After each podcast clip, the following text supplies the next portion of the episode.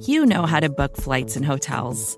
All you're missing is a tool to help you plan that unbelievable travel experience. That's why you need Viator. Book guided tours, excursions, and more in one place. There are over 300,000 travel experiences to choose from, so you can find something for everyone. And Viator offers free cancellation and 24 7 customer support for worry free travel. Download the Viator app now and use code Viator10 for 10% off your first booking in the app. Find travel experiences for you. Do more with Viator. For decades, Milk has been fueling women marathon runners as the OG performance drink. And in the new docu-series Running Sucks, brought to you by Team Milk, Abby Ayers takes us on a journey of self-discovery as she meets several groups of empowered women runners to find out what drives them, what fuels them, and what pushes them to go the distance. And in the process, she learns that she too can be a distance runner. You can watch the series at runningsuckstheseries.com and register for the inaugural Every Woman's Marathon at everywomansmarathon.com.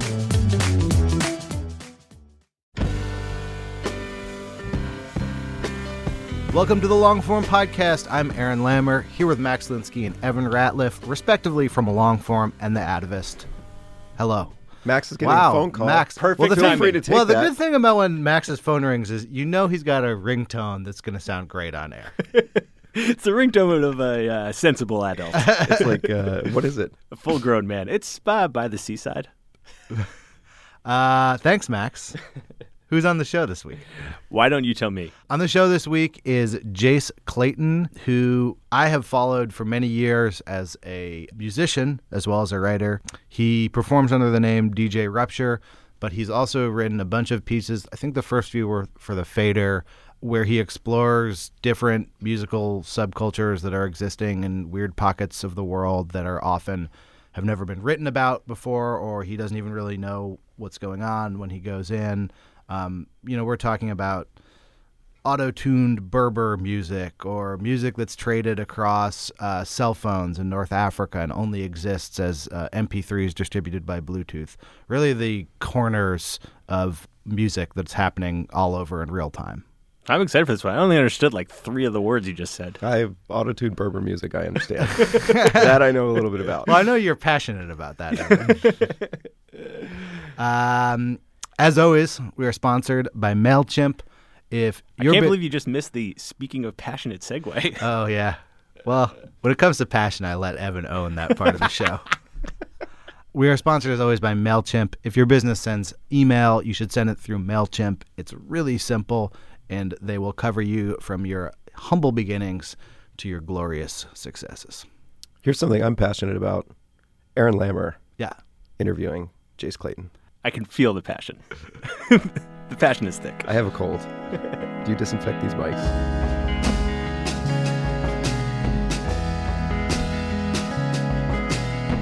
At what point did you take on the name DJ Rupture? Oh man, like late '90s. Late 90s, So yeah. DJing, yeah. Like I was like, okay, I'm like living in Boston. I was like, I need some name, and I kept playing with like names, and then I was like, okay, just pick this and stick with it. yeah, yeah. And and at that point, like, d- do your friends of yours call you DJ Rupture? Oh, no, no, no, okay, yeah, okay. yeah. You've never like gone. You've never gone like whole okay. hog with it. Nope, nope. Although some people, yeah, maybe it's kind of more of like you know the people you see like in the scene, like at parties or whatever. Like, Yeah. yo, rupture. What's so? Yeah, there is that aspect Yeah. of it. But no, friends. I'm just like, hi, I'm Jace. yeah. Well, I mean, I think it's an interesting. Um, you occupy an interesting space because you make music, you play music, and you write about music. Yes. And uh, a name like DJ Rupture is totally normal for playing music and very strange for writing about music. Um, so I'm curious, like, which, which of those prongs came first? Oh, I mean, I get making music came Yeah. first. Yeah, making music. Like weird, you know, four track cassette, kind of like noise, experimental kind of junk, you know, high school doodling music. Yeah. That was the first thing. Um, yeah. I guess first of all, you're like first a listener, right? Yeah, absolutely. But I never studied music. I never really played an instrument, so it's Yeah. more of just like tinkering around. And then in college, I picked up like, let's see what DJing is about, and so that's when it began.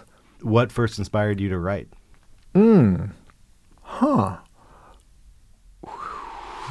It's don't almost- know? yeah, I don't know. It's in a way, it was related to the same sort of musical curiosity that drives me, you know, as a DJ and stuff. It's just thinking like, well, I'm like getting access to these experiences and I'm seeing these things and thinking about these things, and my angle isn't existing in the world yet, you Yeah. know. And so it's like, okay, I want to, and obviously, you know, DJing and working with music is one way of sort of exploring things and putting ideas into the world. But I'm like, yeah, let's write this out. Let's, you know, spread the gospel in another medium, as it were. A lot of people have told me on this show that they originally got uh, involved with journalism. Basically, they're like, "Oh, free trips! Like, like I, I want to go here. I'll trick someone into paying for it, or I'll, uh, I'll." And it creates a sort of a framework to live the kind of Yes. life you want to live. And, it, Yep. and it's in your book, which is out now, Uproot. Um, which is in many ways a travelogue or a series of travelogues. It seems like you were motivated by the same spirit, but what drew you to places was not necessarily the uh, touristic experience, but these unique pockets and islands uh, of music that exist in hyper local, specific places that are accessible now through the internet, but outside of the internet would be totally inaccessible to an American. What was your first like field trip? my first field trip. Wow. I mean, starting with touring as a DJ, like that was what first opened me up and just to like seeing what's happening, you Yeah. know? And so, yeah, way back in, I guess, 2000, it was my first, I was DJing in this band for kind of like an acid jazz band called Wax Poetic, but Norah Jones was the lead singer. We did this big tour of like Turkey and Europe, and that was the first time I was just like out, you know, sort of far from home in the world and seeing all these different ways in which music unfolds. I guess the thing of like getting paid to travel in order to write, like when that first happened, it was when was it like 2008 with the Fader, Yeah. and like they knew I'd been blogging about cumbia, sort of like this you know Latin music that I loved, and then they got in touch and they were like, hey, would you be interested in going to Buenos Aires, you know, Right. to talk about some of this stuff that you're already writing about and DJing and thinking about? And I was like, yes, absolutely, um, and that was kind of mind blowing, you know, because that's like me and a photographer and just a week, you know, just to speak with musicians and go to parties and Right. experience what's what's happening. how do you represent your interest when you're going to look into cumbia or Moroccan music? Who, who are you in that situation? Yeah, it is baffling to many people, uh, and it's it's it's really funny. I remember once in Morocco, I'm just like asking all these very specific questions in a music store, and then Yeah. the the owner, he's like. He's like, oh, I'm happy that you're here from America asking me about this music. He's like, but I really wish it was like young Moroccans who were asking me about this music, Right. you know? um, so he was kind of disappointed. I'm like, oh, thank you for sharing that with me. Um, and so it is like, and especially in order to get people to like open up and just understand, it's very important that I go and like, this is who I am. I'm like, yeah, DJ. I've liked this music, and I even will like trace my little roots through it. Um, and so many of the times I'm there, I'll be like, yeah, I, um, I'm like, I like X, Y, and Z musicians, and people will be like, really? Well, how'd you get into that? And then it's this whole discussion. Um, but then once folks sort of realize that um, that the curiosity is legit and that there's like a sort of sort of backlog of information that's kind of serious, um, then people are enormously forthcoming, as confusing as it might be. Yeah. It seems like a lot of your stories start with finding a piece of music Mm, um, mm-hmm. that is, at least to an American audience, obscure, and then tracing the tree uh, upon which that music grows, Mm-hmm. and then eventually going in person and trying to understand like the place where it's made. How like how do you so, like? There's just so much online right now. Like, are you sifting through YouTube all day? Yeah, it's funny. I'm actually like really, I'm not bad at looking for music online, but Yeah. I, I don't like it. Yeah. You know? And so it's, um, and of course, there's like a million things, and it's, you know, it's the, what, the digital cornucopia. But I think for me, it's my, my curiosity's peaked. It's always my ear, you know, and so in the background, it's always me as like a DJ, and so that's a that's this. I'm getting information from when I travel and go to places, so uh, from friends who give me direct recommendations, and every now and then something will pop up first in the internet. But I'm really fortunate in that I do have this pretty wide network. At this point, people know what I like as Right. well, so I'll get all these kind of like people's like, you have to check out this X Y Z. Um, I found similar things, and then I sometimes I find my own pathways as a listener get broken. Do you remember Oink? Of that torrent site? Yeah. so the best music serendipity that I've ever Mm. achieved in my life was finding something rare that I liked and then finding who uploaded Oh, it okay, and yes. finding out because you would find these guys or girls who'd been sitting on Mm-hmm. a trove of a very specific pocket of music Mm-hmm. waiting to en masse upload it in that way but it it's also a fragile ecosystem Mm-hmm. like how, how do you exist within that environment like is your piece on cumbia from 2008 Mm. in the fader totally dated now no, actually, it's a classic of the genre.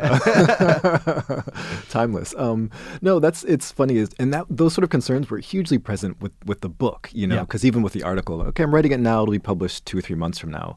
Um, and with the book, it was this thinking of okay, the thing that makes a book special is that ten years from now, someone can open it up, 20, 30, who knows? It's Yeah. as a extremely different relationship with time. It's not about what's on now. And so I was it was always present in my mind. I'm like, I need to say things that are going to be interesting, um, kind of like regardless of, Yeah. of the calendar system, regardless of the media cycle, which was sort of a challenge, of course, um, but then also like, and at the end, like a really great way to write, you know. So then you pull into like, okay, beautiful sentences and storytelling and these sort of wider observations of how what could seem like a sort of musical minutia or something is actually speaking to just how we're thinking about culture and communication um, more widely. Absolutely. I mean, a lot of the book to me is about how young people, often without significant means, mm-hmm. create music that is distinct and has never come before using computers and then share it. And that is that is a cycle that's repeating itself all over the Yes. world. Mm-hmm. How, I mean, how did you think about the mm-hmm. larger story that your book was telling? And was that something that you were clear on when you started or was an evolution of taking all these trips? Yeah, it was. Like the very seed of the book was thinking about that. Like just realizing, okay, like my DJ career started off with like heavy vinyl records in the late 90s and cassettes and CDs. And then it ended up where you can just tour with a USB thumb drive and you're set. It's a watershed moment, you know, f- kind of going from analog to digital. And so I was thinking, okay, yeah, I want to go in there and both kind of give a texture to, to all these times, like what made each moment special. Um, but then, like you say, like think about all sorts of, yeah, all these interesting commonalities between, yeah, ultimately it's like, you know, what does it mean to be young and have some sound inside your head, you know, or, or in your scene that you want to broadcast to the world. And, and like who, that notion of the world is, of course, changing, is like who you're broadcasting to is changing and all these different things, the tool sets. Um, but it's a very, that, it's this kind of like fundamental joy of music making. Um, I was like, okay, let's, let's find flashpoints where interesting things are happening and can be unpacked that shed different little spotlights on it, but do f- fall into this wider view of like, how do we articulate, like what's thrilling to be alive right now? I think what's sort of exhilarating about reading your book is generally when we talk about the transition from mm-hmm. analog to digital, mm-hmm. it's skeptical and pessimistic. It's about what's lost. Like we're better about writing about things that used to exist that don't exist anymore than we are about new things.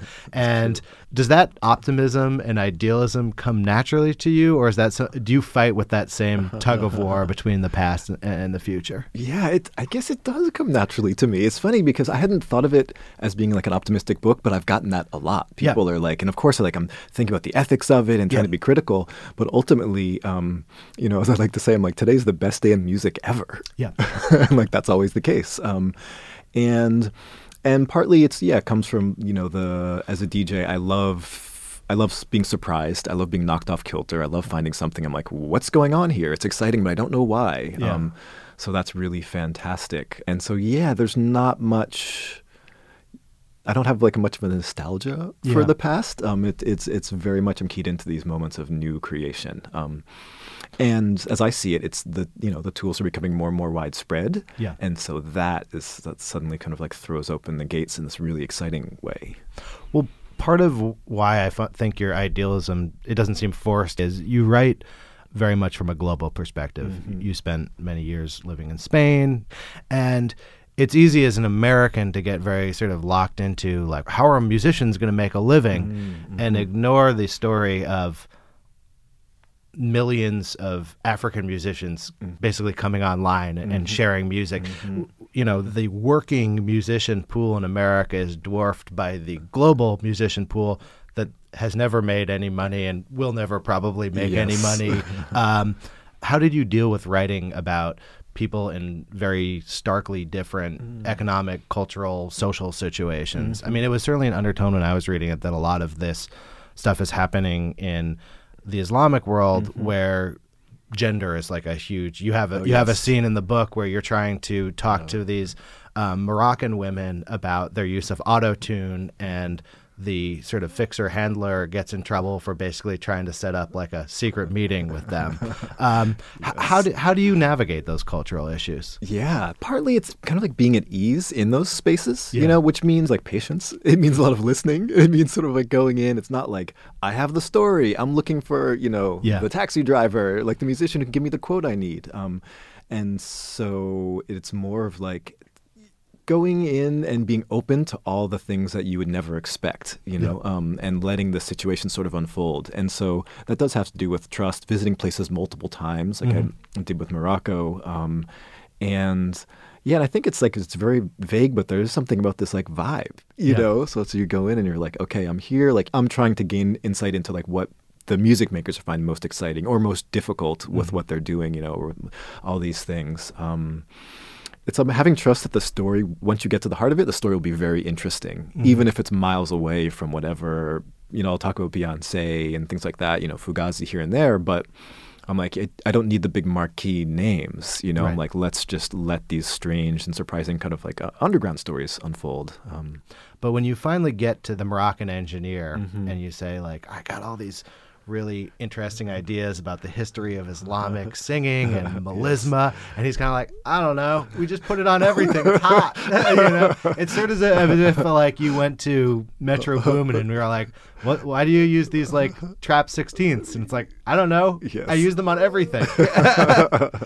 How do you? What was the challenge of writing about these sort of fundamental assumptions that maybe Mm, people aren't able mm-hmm. to verbalize why they use auto tune? How, how did you get around that? Yeah, that's it's a, it's I mean it's so true because musicians it's like they're most articulate in music. They're like Yeah. for the most part they're really good, and they, maybe when you ask them specific questions, it's a harder thing to to put into language. Um, and so yeah, with the auto tune, like I sort of developed, you know, I developed my whole theory, my argument throughout that because I very quickly reached the point where I'd ask people, and as you say, that they'd be like, "I don't know, we just do it. Everyone Yeah. does it," you know, and the finger pointing, and some people love it, and some people hate it. I'm like, but no, this is it's so interesting because it's um it's in this entire scene of like Yeah. otherwise conservative wedding music, um, and it's so omnipresent, and so that led me to think of like, oh, like okay, well, talking to individuals won't give me a key, but let's look at overall listening patterns and Yes. that sort of like I had this zoom out moment, you know. So these moments of okay, let's have the we're in the studio, taking the reader into the studio, but then I'm like, I'm going to think about this history of sound. Like, what's the soundscape here? Yeah.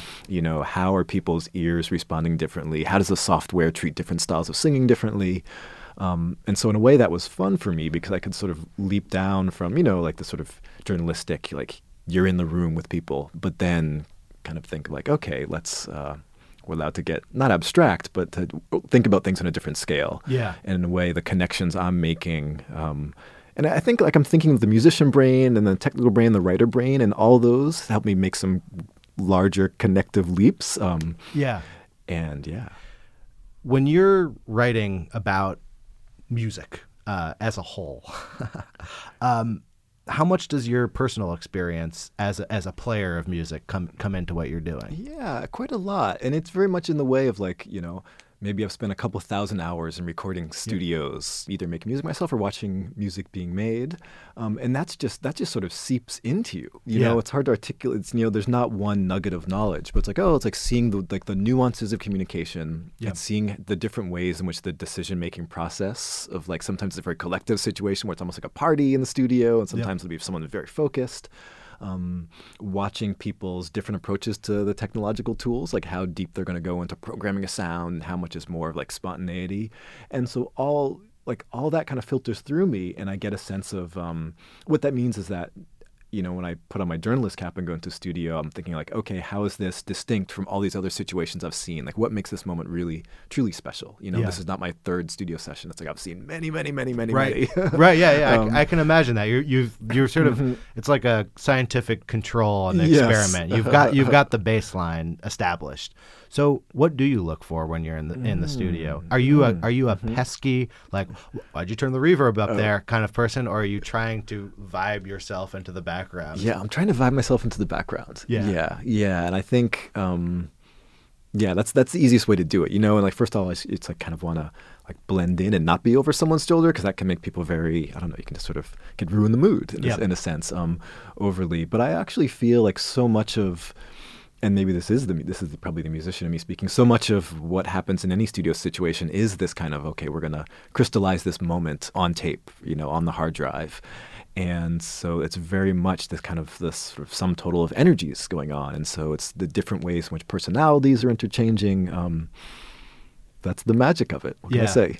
So, I would say you're generally against the way that international music is Mm. marketed, uh, the world music market, and you have a pretty incredible chapter in the book at the um, what is it called? Oh, Like, Womex. Womex. Yes, the World Yeah. Music Expo yeah, Festival. which is basically like a packaging conference for Mm-hmm. okay, we've got these two Aborigines and loincloths, like we're gonna take them on the road, um, and you describe a lot how the sort of the biography is the the driving force in mm. the world music mm-hmm. market. Yes. Like it's a market that's based around like um, sort of a nonprofit theater's blurb, mm-hmm. and a lot of what you write about is the same kind of stuff that could appear in in a blurb like that. Like when you're writing about like Berber singing, I, I'm mm-hmm. like, oh man, I could just I could see this at Carnegie Hall, like the Berber singers.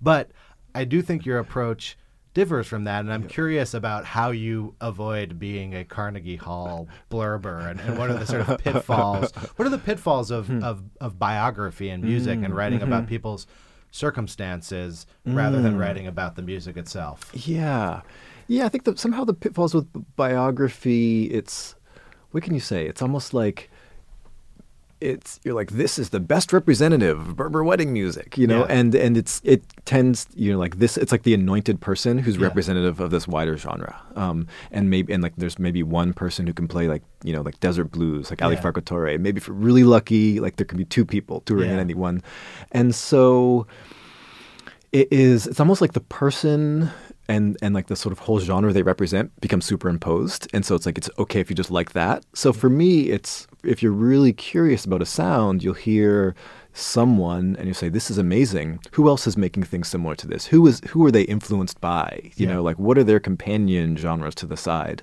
and that's what's really hard for the Carnegie presenters to do because they want the Youssou N'Dours of the world. They want like the big name, the Cesária Évoras, uh, but they don't want to say, okay, this is the, the third person down the line who's still incredible and is doing these different twists on it. Um, so it does turns it a bit into like how much um, information can the casual listening public take? Yeah. Um, and and and I do write about that because it's there's very much a uh, industry infrastructure set up where like okay, you know, like European festivals, there's world music festivals all over Europe, and they just need to like tick the boxes, and and it's like okay, they need to be very performative on stage. Yes. You know, it needs to have some sort of links to a, like a, a culturally legible tr- tradition. Uh, Costumery is encouraged. yeah, costume is encouraged. Um, and then to me, there's just like a, a sort of a widening gap between this sort of very it's wonderful, but it's it's very specific and things you know like the kids in Egypt and like who are hunched over laptops um, and rapping into auto tune and you can't understand. No, it's like it's so all their lyrics are hyper local, and then when it comes to performance, you know, it's just kind of like this. It's like a bunch of guys gesturing frantically with microphones, and that does not translate at all. And so for me, I'm like by telling the greater story in a way, I think of for people who are unfamiliar with that music, they can get a, a like a window into why it could be interesting that can hopefully help them listen to it with a different perspective, a little bit more interest. So it's not just some alien thing. They're like, oh, okay, this is this has this sort of strange context around it. Let's think about it differently. Um, and so it's almost like with a DJ set, you know, I think anyone should be able to come in and see a DJ set of mine and like if they witness the arc of it, they can sort of get it or get into it and sort of understand what's going on. And there are many entrances in, you know, like, I love playing pop music and Yeah. mixing it up, and that's that's one of the fun things. And so I think the writing does afford something similar, meaning I'm like, okay, well, I can lay out a situation, whether it's a person or an overall argument or just thinking about money in the music industry that a lot of people can relate to. Um, and then maybe the specific turns and twists I go uh, will take them into, hopefully, into learning something new. But there's, you know, it's like a wide door to come in. Um, and that openness to DJing it's like something I think like all good, you know, all good sort of nonfiction writing is going to have. Like you can be writing like you know, Joan Didion writing about anything is kind of going to blow your mind, Yeah. right? And it's it's not it doesn't have to be something um, that's sort of in her specialty or, up- or up, up your own alley. Um, and and in a way, it goes back to both, you know, writing good prose. It's a form of thinking, you know, Yeah. and it's a form of like a sort of analytic analysis uh, and description applied to something. And in and of itself, that can be hopefully really fruitful and engaging for a reader. I used to go on your blog, mm, let's say like 2008, 2009, and I was very careful, very methodical. I would like down, you know, I'd download Oh, the good. MP3s, and I had my little like uh, Mudd Up folder Yes. there, and it was I don't know what I was planning for. I was like, there was a, a su- there was a such a limited amount of things like it that I thought I could keep a folder for each one, um, which and that laptop is gone. Those MP3s are gone. Everything's gone. More than eight years in, Yeah. How have the stakes changed? I mean, you couldn't have you couldn't have written a Mm-hmm. book about this evolution in 2008. It would have it would have been too nascent. It would have been Mm-hmm. Yeah, it's uh, really true. and many of the stories in the book are from across this whole period, but we're at a, a very different point now. How have how have the Mm-hmm. stakes of what you're doing changed in, in those eight years? Yeah, it's crazy because you know the sort of the that particular blog world is is dead. I know all the links are dead. All the links are dead. The, songs are downloaded. No one's really doing it anymore. You know, Uh, it's, it's like interesting. attrition from Facebook and Twitter and all these people who, and also it's, maybe it's like a, a life thing. Like back, yeah, ten years ago, I had I could just like hang out and blog for free for a couple Yeah. hours. You know, a few times a week. Um, You interestingly, you hear the exact same thing from early bloggers. You know, pe- the first blogspot Mm-hmm. Yep. generation. yes. They can't explain what happened to it, but it's gone, and and nothing. Yeah. The young people didn't decide to become them. Yeah. When I go back and look at it, I'm just like, I'll read the comments. I was like, oh, there's this whole community around it, and your voices repeat, and there's shared information, um, and a lot of, you know, just really great like mutual acknowledgement and footnotes and in- hyperlinking, and that's like it was a beautiful moment in, you know, in the shape of the internet, you Yeah. know, and how the links were working and how the blogging platforms were working, and just the initial excitement to share in the sea of music, um, and so many things. You know, streaming suddenly made the downloads perhaps less relevant, but then bloggers being picked off to do slightly better from like zero to like twenty five dollars for you know blog post and and these things. But that's maybe enough. Um, but I do feel I do feel deeply sad about it because ten years ago, if you want to read about some music. You know, there'd be a lot of really quality writing on just blogs for free. Yeah. And then nowadays, maybe it's still quality writing, but it's really bent around sort of, you know, SEO optimized headlines, and you're like, okay, we need to write about Kanye because Kanye will bring hits. You know, Exactly. this idea that sort of fan interest is driving editorial on most of the music sites. And so for me as a writer, um, and especially working in a book, but even also doing magazine pieces, I'm like, okay, very consciously being like, okay, we're not gonna just fall into drop the big names and just do the sort of fluff piece. Um, Yeah. like you don't like you don't need to write a Beyonce think piece. Right. And It's strange that as the overall base Mm-hmm. is getting wider and wider, the per word focus is increasingly focused at the very top of the pyramid. yes, yeah. It's not something you would have predicted. I mean, Mm-hmm. I, I would have predicted that as more and more music made online, everything would be more and more fractured into niches, and then we would not Yeah. necessarily have the same kind of stars. But stars are bigger today than they were ten years ago. I think. Yeah, yeah, right? it really feels like it. Yeah, and so Yeah. much of the attention draws to it, and people are somehow more reluctant to create their own little platform. Yeah. You know, to have the blog. It's a very tricky and different environment. You know, ten years ago, it felt much more sort of personal. You know, with a blog, you'd sort of get the you get the spirit of the place, and you're like, okay, these are more or less like-minded people or something. Whereas now there is this idea of, and especially 2016, it's like all like online hostility and this idea that sort of you know those kind of bubbles of internet safe spaces. Those are you know like with trolling and all these things. Um, so it's it, strangely enough, it's a very weird moment for for sort of like online speech. You're making music, playing it for crowds of people around the world, Mm-hmm. and writing about it. So all of these changes. Um, as a writer, as that stuff Mm-hmm. changed and those blogs sort of disappeared from from the internet, oh, that whole style actually disappeared from the internet. Do you see similar evolutions when you're out playing music, or are they on totally different clocks? Hmm. Yeah, they're kind of on different clocks. That's an interesting thing. Um, and actually, one of the things I found most fascinating about being, you know, being in the music game for 15 years is I just see sort of like, like right now, there's a lot of interest in what I do in like Germany and like German German like German speaking Europe for some Yeah. reason like so that's in Italy you know so like I've been and that's and that's just the thing and I haven't been to England in 6 years and so it's like this very strange you see like these moments of flare ups um, and then I get this this interesting view on sort of on just the media in a way like interest cycles, booking interest cycles, sort of so like how does a DJ or musician's personal narrative fit with what's kind of de jour. Um, So with with music, whereas with writing, um, even a bit more pessimistic with music, I kind of I have a very much like I'm just kind of um, it's funny because I'm fascinated by how the industry works and like what interest happens when both my own career and other people's careers. But I've also seen it so long that I'm like, oh yeah, you know, like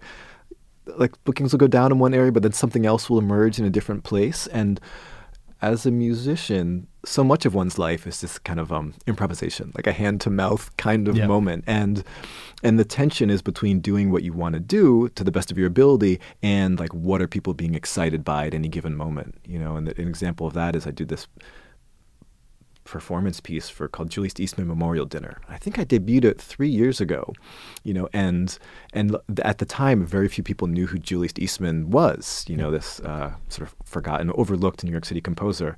But then this year, he had a big re-release. You know, he's been dead for a while, but he had a big re like a Scandinavian label found an archival re- recording of his, which is very traditionally beautiful and not abrasive, and it doesn't have crazy titles like much of his other work did.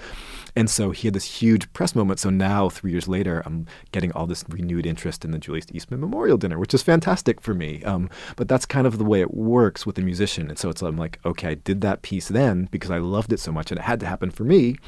You know, and we toured around. It was great. Put out an album. Um, but then three years later, I'm like, oh, um, me and my musicians will earn more from this project in 2017 than we did four years ago, or something like that. So in a way, all the changes, it's just kind of like, oh, the playing field changes, but those are just parameters that you fold back into your process of creation. you write about making money in the book, which I which is great because I like to ask people about making money, but it's awkward to ask people about making money if they haven't already brought it up themselves.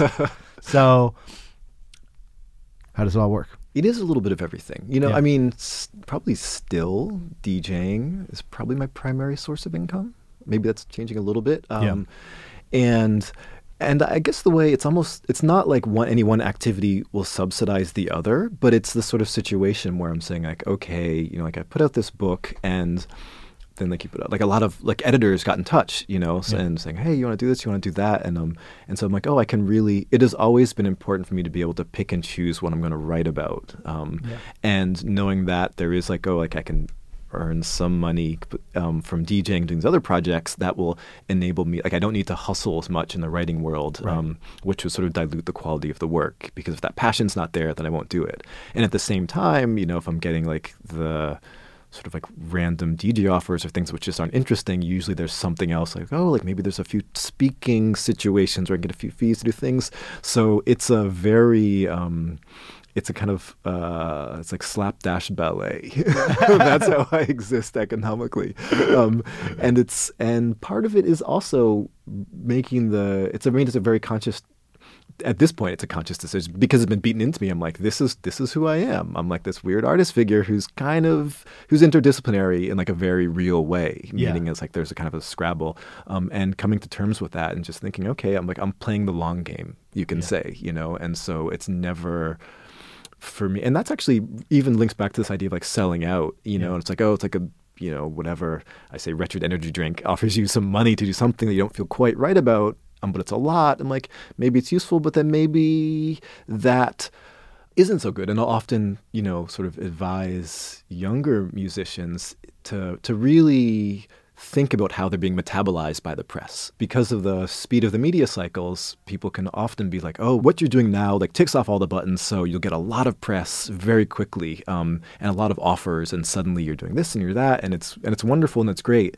But if the, sometimes those narratives can burn out really, really quickly. And so it's always like to sort of be like, no, no, you have some control over about how much exposure you get. You know, and everyone wants exposure. So that first, once you reach that first level, it's really great and exciting. But then once you're there, then I'm like, then that's part of your art too. You know, like how you reach the people, how, how slowly or quickly. Um, and because that's like being able to continue doing musical creation and musical damage. Like that's what we all want, you know, Yeah. and like that's the sort of the longer goal. Um, How has that affected your work to be thinking long term? Yeah, it it's in a way it reinforces it kind of reinforces this go with the gut. You know, it's like yeah, part of being an artist is existing a few years ahead of people, or like you're sort of attuned to these more subtle trends which might not become obvious. Um, so in a way, it's like Jace, like don't like don't hold back. You know, don't do anything for um, because it might be obviously popular or and it's it's I don't know it sounds maybe it sounds a bit odd but um, in a way it encourages this weird sort of idealism with me.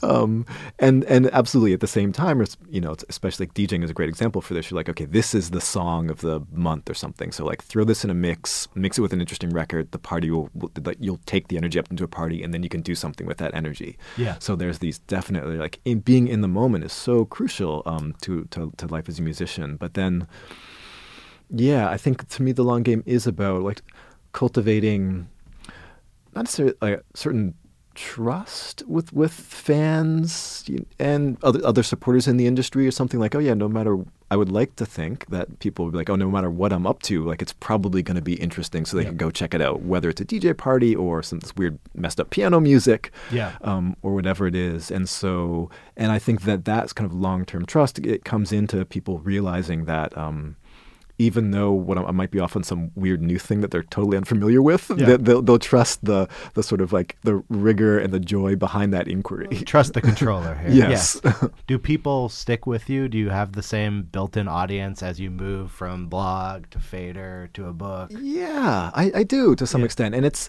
it's really interesting. Like people everywhere I go, people come up and be like, "I miss the radio show." Like Yeah. somehow the radio show, maybe like the fact that it was weekly. Uh, I have some but- theories about that. I think if I think the human voice is hardwired into Mm. Yes, I yes. we we ran long form for years. No one ever talked to me about it. It- I, I might as well not have. Uh-huh. The minute we started doing this podcast, I would meet people and they'd be like, "I feel like I know you." Yeah, Like, that layer of connection. and you t- you you you talked. I mean, the radio Hmm. Oh, yeah. show wasn't just DJing; Yeah, it was you. exactly. It was like a uh, your your yeah, person. I was a host and Yeah. playing songs. Why'd you stop? Because I wasn't getting paid. It was about 10, 12, 15 hour, hours a week of really fantastic, amazing work. But at the end, I'm like, ay, ay, ay. And, and also part of it was thinking, hmm, podcast. Yeah. like, what are other manifestations? And Right. that's still in the back of my mind. Um, Interesting. yeah. Yeah. Did those shows get arc? I mean, are those shows shows all online somewhere? They are, yeah. Actually, FMU has a really great app, and I think you can just go, and that's probably the best interface for it. Uh, but yeah, Um, so what's interesting you right now? Like I'm interested in like a uh, snapshot of like what what your mind is like on a given day, not spread over Yeah, years. yeah. What what's what's happening? Um, what's happening, man? Lots is happening. Um, oh, I don't know. what It's like because I'm working the bunch of projects, which is Yeah. sort of like top secret. se- top secret. So I'm Yeah, like, there's like yeah. a top secret project which I can't Yeah. talk about, and like a, another top secret project, um, which I can't talk about, but it's gonna be great. Um, Yeah. so um, what can I say? It's a a new composition performance um for voices in New York City, and I guess which will happen this spring. Yeah. And I guess that's probably all I should say about it now. It'll be a nice Okay, I'll, surprise. I'll take it in the abstract instead of in the specific. Yeah. So as an untrained musician, Mhm. I'm assuming you're dealing with top-notch talent, people Yeah. who did get a musical education to sing in it. Like, like, what Mm. it like coming into a situation where you're kind of, you're like, I'm an amateur, but I'm intentionally amateur. Part of my r- art is literally that I don't know everything you know. Yes, I kind of love it, and it's definitely um, what is it? It sort of foregrounds the different languages we use to communicate music with each other and communicate musical commands, and it and it calls into play all the various questions of like authority and training and and all Yeah. that. Which yeah, it's like you know it's the destabilizing, which I think is really great.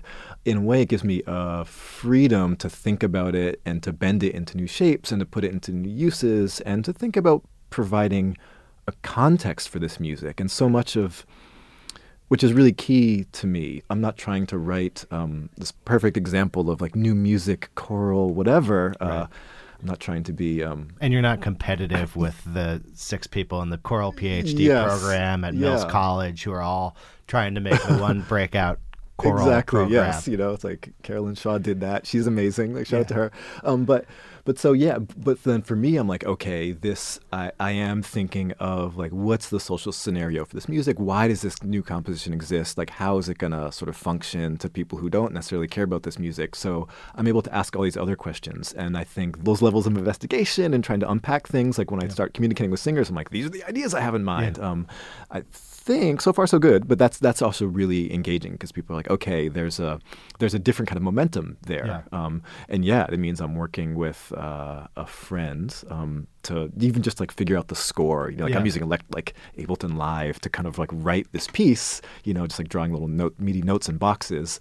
Um, and then it's a matter of translating that to then scores that musicians can read, and then making that into a score that they can really. Um, and it's a real process, um, and it becomes more collaborative because I'm like, okay, here are my limitations, so the team widens, and I have this idea, and it's very much my decisions, but um, it's yeah. I'm curious what your own what's your media diet like? Oh, Um, yeah. like what like what do, where do, where what are your plugins um, for the music world nowadays? Yeah, that's I mean that's a that is a tricky one. I don't read that much music writing, to be honest, um, and I because I find it largely unsatisfying. Yeah. And there's some people who are great writers, but then maybe I don't agree with their musical tastes. Um, Twitter is the main social network I'm kind of on that give, that has like a, a link environment built Yeah. into it. Um, so it's kind of scanning for that, and every now and then, you know, like they're obviously amazing like individual voices, and so like checking for them. But uh, for the most part, I'm just like a novel. I just read novels. I read books. I'm kind of on this slow, slow media diet. Um, It Sounds healthy. yeah, yeah, I, th- I think so. Um, but also, it's you know, again, the, so much of the music that interests me, it's almost like it is in the sort of the sort of cutting edge, and a lot Yeah. of it's like DJ DJ world stuff. It's like no one's writing about these techno records Right. as well. No one's writing about this house or this crazy Egyptian music, etc. Um, so I guess like when I'm searching online, it's more for just like where, yeah, who knows where the pockets of heat, but then less Yeah. like what's the discourse around it, because in a way, it's it's that's not where like the internet's not where that's happening right now. I mean, do you think you're going to be the canonical resource on a lot of this music? I am, you know, I'm reading about you know DJ Figo or oh, whatever Oh, yeah. in Egypt. It's like, has anyone else ever written about DJ Figo? Let's see. It's funny. Um, there's like a, a hilarious an Egyptian wrote an article, but it kind of plagiarized mine. I'm like, I'm like, all this information totally came from it, you know. And the same thing with this cumbia article for for. Yeah. And I was like, wow. So in many of these instances, because of my access as a DJ, I'm able to be. I'm like the sort of first person there who's asking questions and then Yeah. writing about it for First and last. In First many of and last, cases. yeah. Mm-hmm. Even cumbia, which was a a trend. You know, there was a, a New York cumbia moment. Uh, there was some cumbia parties. Yep. I wouldn't be surprised if you're in the top ten hits for cum- Yeah, like cumbia and journalism or something I- like I that. bet. And yeah, it's just it's it's a thin. Mm-hmm. Considering how rich and textured these things are. Mm-hmm. It's kind of incredible that if you hadn't written some of these pieces, some of these styles might have never had a what I you know a Western long format, which who fucking cares ultimately. Yeah, yes. But like people like me, the people like me of the future, thank you. Yes. no, there's this amazing moment in um, I was watching the Tribal Monterrey, these guys from northern Mexico. Uh, and so yeah, this thing like a friend and I went to like the rave where they're playing, where it's kind of like a teen rave with the first adults there. I'm like, Yeah. this is insane. I need to come back and write about it. I was in town in Monterrey to DJ. But then that the article I wrote was the first attention of any sort, English or Spanish, that they'd received. Um, and then one thing led to another. They got this major label deal. Then like at the post billboards in LA. At some point, I was just watching a clip of them on like the kind of Mexican, almost like the like a, just a daily like routine show, and, you know, and then and then like one of the kids gives me a shout out. You know, it's one of the first people. I'm like, this is so nuts. Um, and so it's like a very direct line between this moment of like, okay, let's spend time in this weird teen scene, try and think about why it's interesting, try to explain it, and then they were able to run with it and turn it into careers. Um, and this was three kids, and their lives were kind of, and it wasn't just me; it was a handful of other factors, but just thinking that awareness um, was kind of it was kind of amazing. Yeah. Um, so I'm like, well, I'm being name checked on like this sort of goofy TV show. Like that's awesome. I think Michael Lewis has written about as he got more and more in the sort of post Moneyball era that Mm. it's harder for him to write stories because the fact that he is writing a story about something Yes. will deeply manipulate it. Yeah. Now he almost Oh, needs to be funny. undercover about what he's writing about because if it was known that he was writing about some Wall Mm-hmm. Street thinker, that would cause people to like move millions of dollars around the stock market. You yeah. know? Oh, that's great. I mean, it, for me, it's like I've always had that awareness. So I'm like, okay, this hasn't this hasn't really hit the internet yet, as it were. So it's almost like it just makes me double down extra hard on on kind of like getting the story right, you know, and and really trying to be like, okay, my you know i'm like i'm in the center of the media network here the media empire. So the things i say about this person can have lasting implications. And so it's so important to really um, to not exoticize to not just be like this is some crazy music from a faraway place. Um, so that um, like it's so it's putting you know putting myself in their shoes thinking about what it's like to myself and have I been written or miswritten about in the press um, and really putting that through the ringer like even for the very basic level like making sure all the facts are really really right because knowing that these articles have become touchstones um, and people just use them for their research and maybe that's all they do and they're not able to travel there What's it like for you to have your own story biography? Like, where, are you from Boston, or you were just there when you started playing music? yeah yeah I'm like kind of grew up in Mass- yeah Massachusetts Like um, when when people you know re- I just read about you online. Like, Yes. what, what is it like to, to be that kind of a, a person um, in music? You know, music has music writing tends to exoticize or at least try to lodge some hook of interest Yes. in a, a future listener. Yeah, it's really funny because some sometimes like even reviews it's but yeah, I'm like, oh, that's almost like they've gotten language they've like rewritten sentences from the book, which is kind of great, you Yeah. know, and also sort of funny. Um and it's I I take it all with a grain of salt. Like I'm really, you know, obviously happy to get any sort of press, but yeah, Yeah. people love to be like he went to Harvard and he's a DJ and he's black. Like Yeah. this is crazy. And I'm like, okay, you know? Yeah. It's like and um so Did you were you as you started to get make music? Were you aware of your own kind of like oh, I'm a, a black man who went to Harvard? Like this is probably gonna pop up somewhere, kind Uh-huh. of stuff. Yeah, yeah, definitely. You know, and it's funny. My friend uh, Kid Six Hundred Six, you know, ran this label Tigerbeat6. Like we did a lot of early stuff together. Yeah. A few years ago, we were just talking. He's like, "Yeah," he's like, "You would have made more money and gotten more famous if you were like more black." You know, and just meaning like there's like a series, a series of very conscious decisions Yeah. I made along the way to sort of, you know, you can sort of either go with the image that the media would like to kind of create around you, um, or choose your own path. Um, and then that's what all all sort of artists artists need to negotiate on some level. But Do you feel like you've been accurately portrayed by third party music writers when people write about your music? Hmm. I I would love to be actually I would love to be more surprised by what people had to say about me. y- You know, um, and even like a couple like magazine covers and all of this. I'm like, oh, like someone's gonna like put some like crazy idea into to the world or like theorize about my music or like extrapolate it. And but a lot of it tends to be descriptive, um, which of course is like I can't complain. That's really cool. Uh, but somehow maybe it's because my own pre like my own head is wired to be like okay you do describe the music and then you think about like what it's doing in the world and how and what are the repercussions um, and that seems so vital. And uh and maybe that's rare overall in music journalism um but yeah i mean i feel i feel fine with the the portrayal and it's kind of it's also kind of funny because i do do a lot of different things Yeah. and so it's often to be like oh this is what this author chooses to focus on in any given moment. I'm like, that's fair. It's kind of like uh, when you have a maximalist approach, people can't, you know, people just choose something to latch on to. Well, um, thank you for coming in for a very open conversation. Yes, thank you, Aaron. And that was the long form podcast. Thank you very much to Jace Clayton for coming in. Thanks to my co hosts, Max Linsky and Evan Ratliff. The editor of this show was Mickey Capper. Our intern, Courtney Harrell. We're brought to you as always by MailChimp. We'll be back next week. Yay.